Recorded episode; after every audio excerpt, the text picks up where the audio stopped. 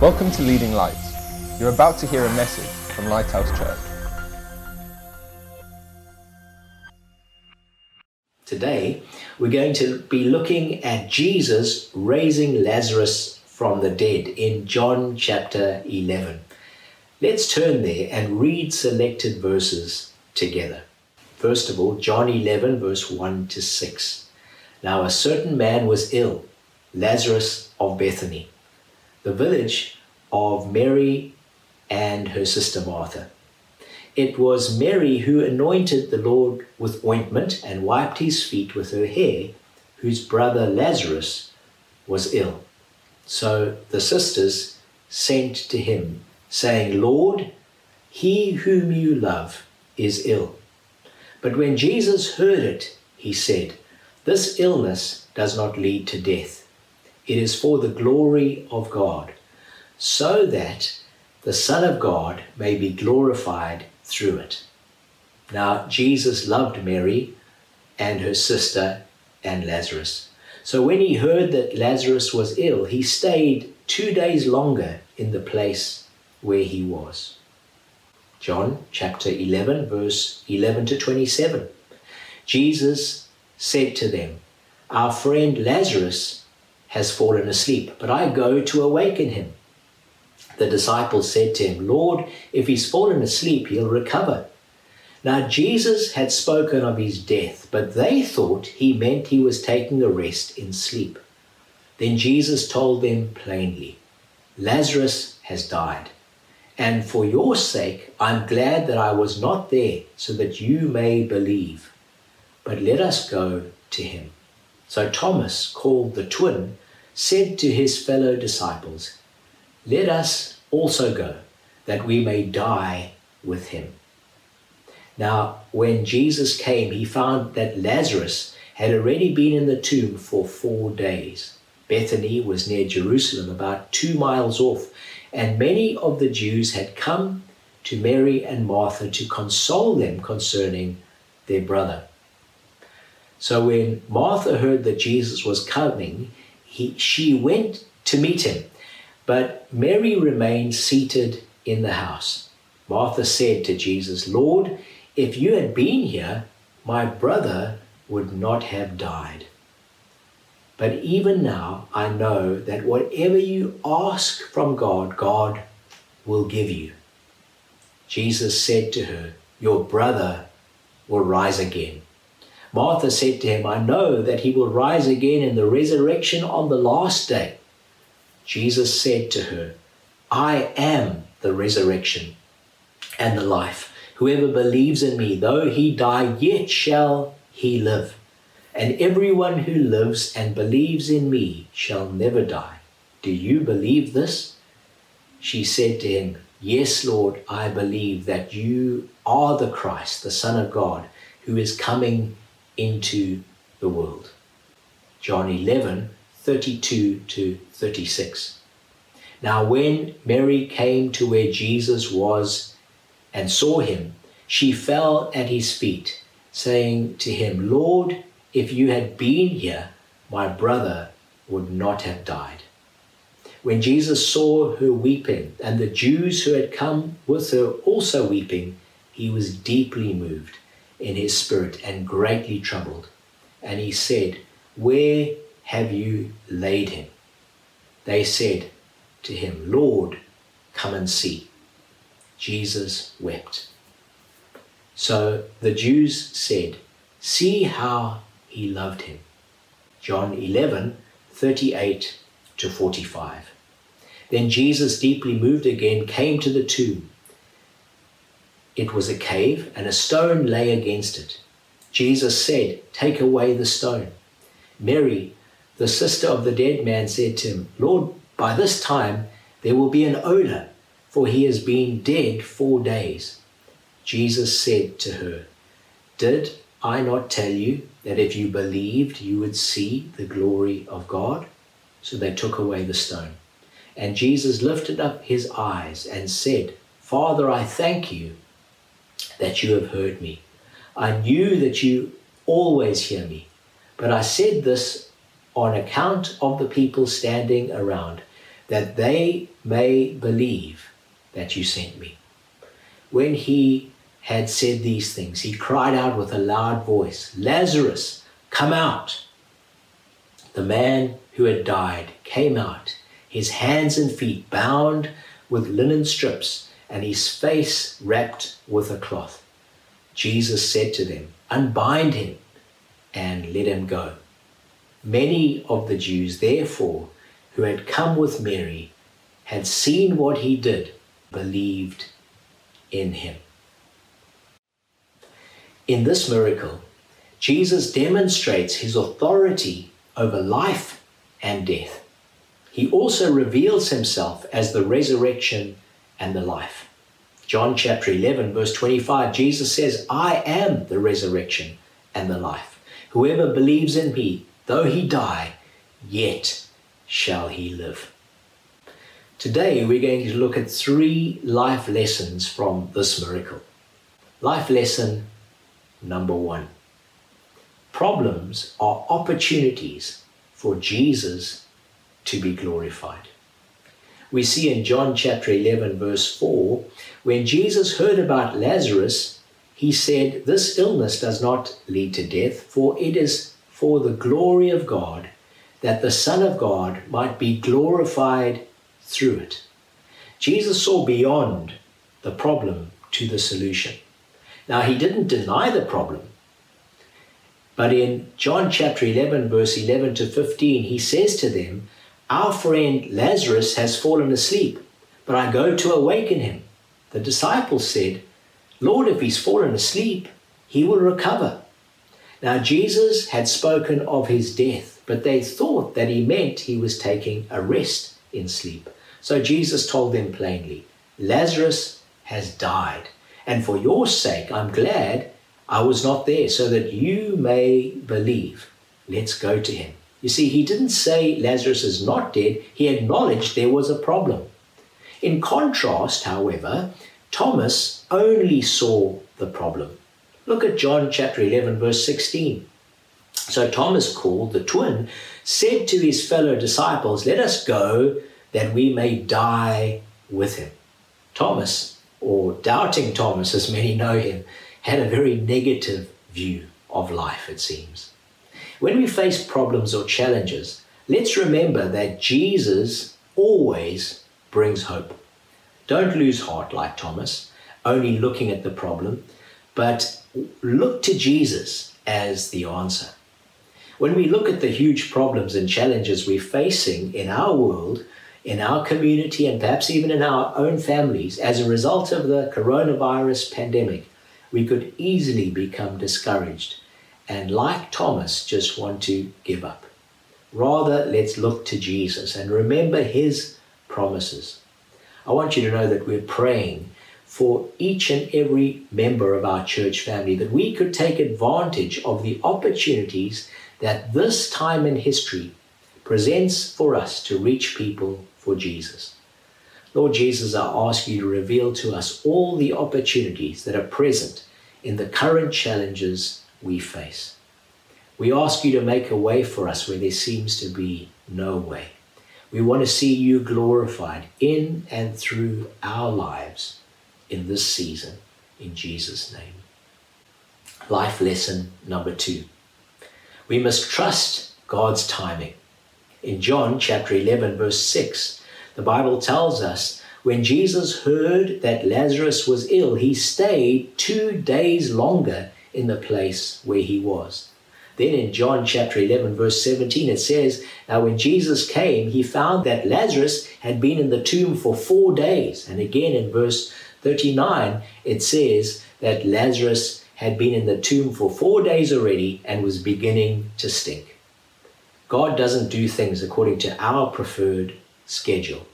He has his own timing. I heard somebody once say that he's never late, but he misses a lot of opportunities to come early. Certainly, his sisters thought that Jesus had missed the opportunity to, to heal their brother Lazarus.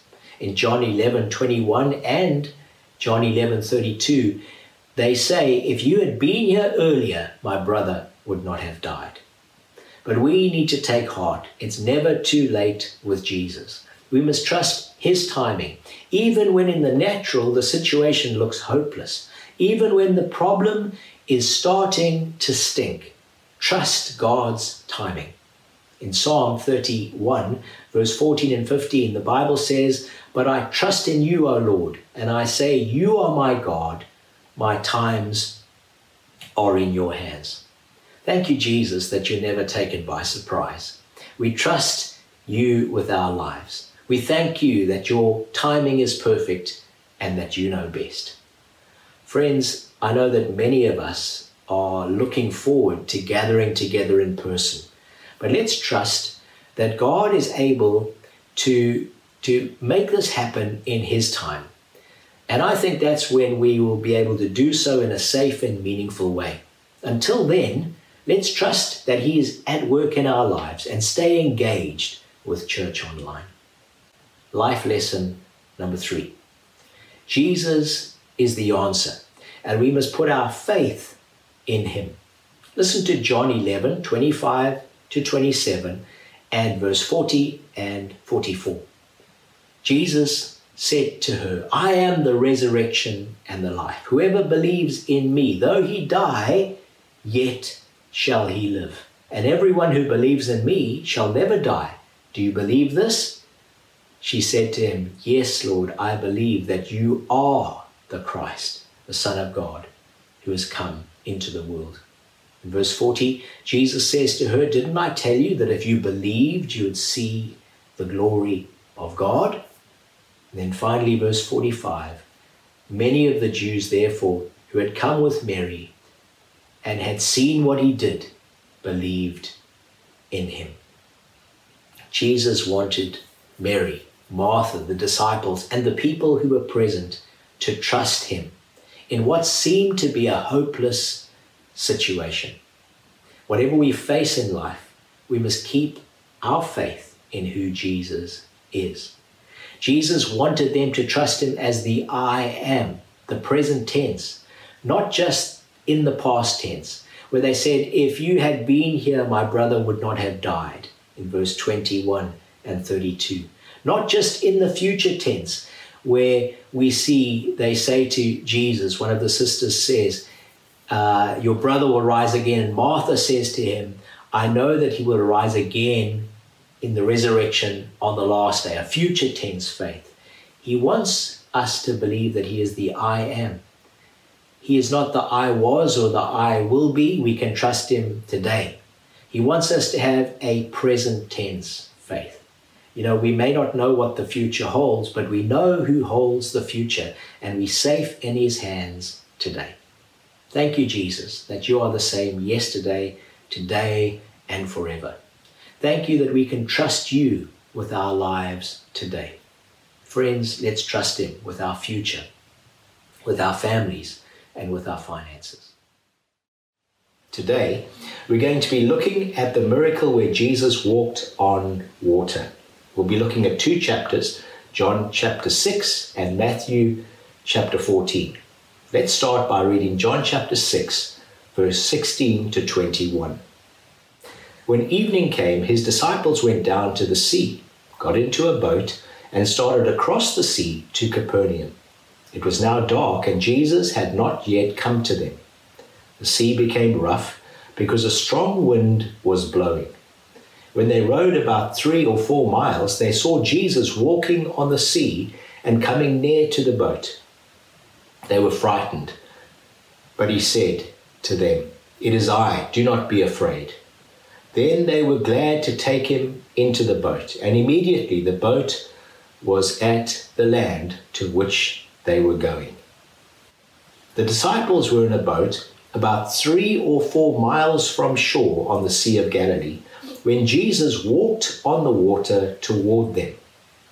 We're now going to read Matthew's record of this miracle, where Peter also walks on the water with Jesus. I know that many people make the point that Peter sank when he took his eyes off of Jesus, but the fact is, he walked on the water towards Jesus. And we'll be looking today at how we can be involved in miracles with Jesus ourselves. Let's read Matthew 14, verse 22 to 33. Immediately he made the disciples get into the boat and go before him to the other side, while he dismissed the crowds. And after he had dismissed the crowds, he went up on the mountain by himself to pray. When evening came, he was there alone, but the boat by this time was a long way from the land, beaten by the waves, for the wind was against them. And in the fourth watch of the night, he came to them walking on the sea. But when the disciples saw him walking on the sea, they were terrified and said, It's a ghost. And they cried out in fear. But immediately Jesus spoke to them, saying, Take heart, it is I. Do not be afraid. And Peter answered him, Lord, if it's you, command me to come to you on the water. He said, Come. So Peter got out of the boat and walked on the water and came to Jesus. But when he saw the wind, he was afraid, and beginning to sink, he cried out, Lord, save me. Jesus immediately reached out his hand and took a hold of him, saying to him, You of little faith, why did you doubt? And when they got into the boat, the wind ceased and those in the boat worshipped him, saying, Truly, you are the Son of God.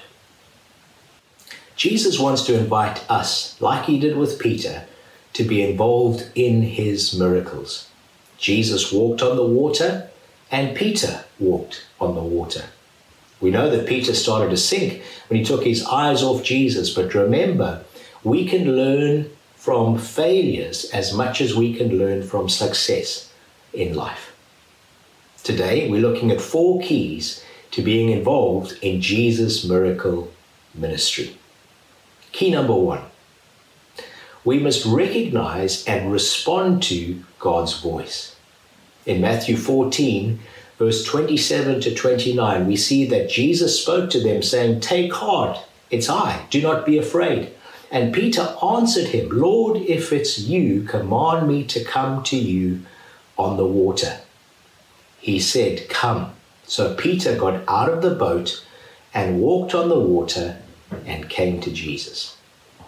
The first step in being used by God in miracles or in the gifts of the Holy Spirit is to learn to recognize His voice. Simply hearing and obeying God's voice is incredibly powerful. Jesus says in John chapter 10, verse 27, My sheep hear my voice, I know them, and they follow me. For us to be able to follow him, we need to hear his voice. So, how does God speak? Well, he speaks in many ways, but the most common way he speaks is through the Bible. I want to ask you are we spending time reading and reflecting on the promises and principles in the Bible? So important for us to do that. Another way God speaks to us is through the voice of the Holy Spirit in our hearts. And this is often described as a still small voice. It's like a nudging on the inside, and it's often accompanied by the peace of God. God nudging us and pointing us in a direction. But we always have a safeguard. God will never speak to us in a way that contradicts the Bible. So, a great way to develop the ability to hear God's voice is to spend time in the Bible. I want to ask you are you putting yourself in a place where you can hear God's voice? Key number two we must step out of our comfort zone. In Matthew 14, verse 29, we read that Peter got out of the boat and walked on the water and came to Jesus.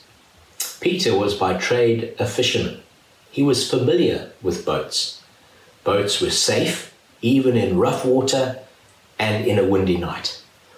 But in order to be used by God, he had to go beyond the familiar. He had to get out of the boat. For us to be used by God, we have to be prepared to take a risk. We must be willing to get out of our boat or our comfort zone. For example, asking permission to pray for someone or to be able to share your testimony with someone may make you feel a little vulnerable and uncomfortable. But that's where we go beyond our human ability and step onto the water to walk with Jesus. Let me pray for us as a church family today. Lord Jesus, please give us the courage to step out of our familiar, out of our comfort zone, to respond to your voice. I ask that you use us to share the good news of forgiveness, salvation, and healing with others. Help us to step out in faith and to be used by you this week. In Jesus' name, amen. Come on, church, let's do it. An adventure of faith awaits us. Key number three we must keep our eyes on Jesus. In Matthew 14, verse 30 and 31, we see that when Peter saw the wind, he was afraid, and beginning to sink, he cried out, Lord, save me. Jesus immediately reached out his hand, took hold of him, saying, O you of little faith, why did you doubt? Peter was used by God. But when he took his eyes off Jesus and began to look at the wind and the waves, the distractions around him, he began to sink. When Jesus said to Peter, Oh, you of little faith, why did you doubt? He wasn't rebuking him as so much encouraging him that if he had kept his eyes on Jesus, he could have gone the whole way. Why did Peter take his eyes off Jesus? Well, perhaps he thought to himself, I am the greatest disciple after all. You see, sometimes we take our eyes off of Jesus and look at negative challenges, and other times we look at the positive results. When you're being used by God, keep your eyes on Him. Don't take your eyes off of God and begin to look at the results. Keep your eyes firmly on Jesus. Hebrews chapter 12, verse 2 says, Look to Jesus, the author and finisher of our faith. Now, during this coronavirus pandemic, let's keep our eyes on Jesus. We can easily take our eyes off of Him and begin to look around at what's happening around us and get that sinking feeling. But remember, Jesus is the author and finisher of our faith. Like Philippians chapter 1, verse 6 says, Jesus has started a good work in us and he will bring it to completion. Lord Jesus, help us to keep our gaze on you. Help us to look at you and not at the negative or positive distractions in our lives. Help us to stay in faith and not to doubt. Amen. Key number four the glory belongs to Jesus. In Matthew chapter 14, verse 32 and 33, it says, And when they got into the boat, the wind ceased, and those in the boat worshipped him, saying, Truly you are the Son of God. The other disciples didn't focus on Peter with either congratulations or criticism. No, they were focused on Jesus. Truly, Jesus, you are the Son of God. And when we're used by God, we must give the glory to Jesus. Once again, we see this miracle revealed who Jesus was. He was the Son of God, and miracles should always draw people to Jesus. So today we've seen four keys to being used by Jesus recognize and respond to his voice, step out of your comfort zone, keep your eyes on Jesus, give the glory to Jesus. I'm praying that Jesus will use us as a church family in miracles. I'm asking him to do wonderful things, big and small, as we hear his voice and step out in faith. May He use us all this week in ways that give Him the glory. Thanks for listening. Please visit leadinglightsnetwork.com for more resources and subscribe to our podcast on iTunes. Please consider supporting this ministry by making a donation on the giving page at leadinglightsnetwork.com or lighthousejersey.com.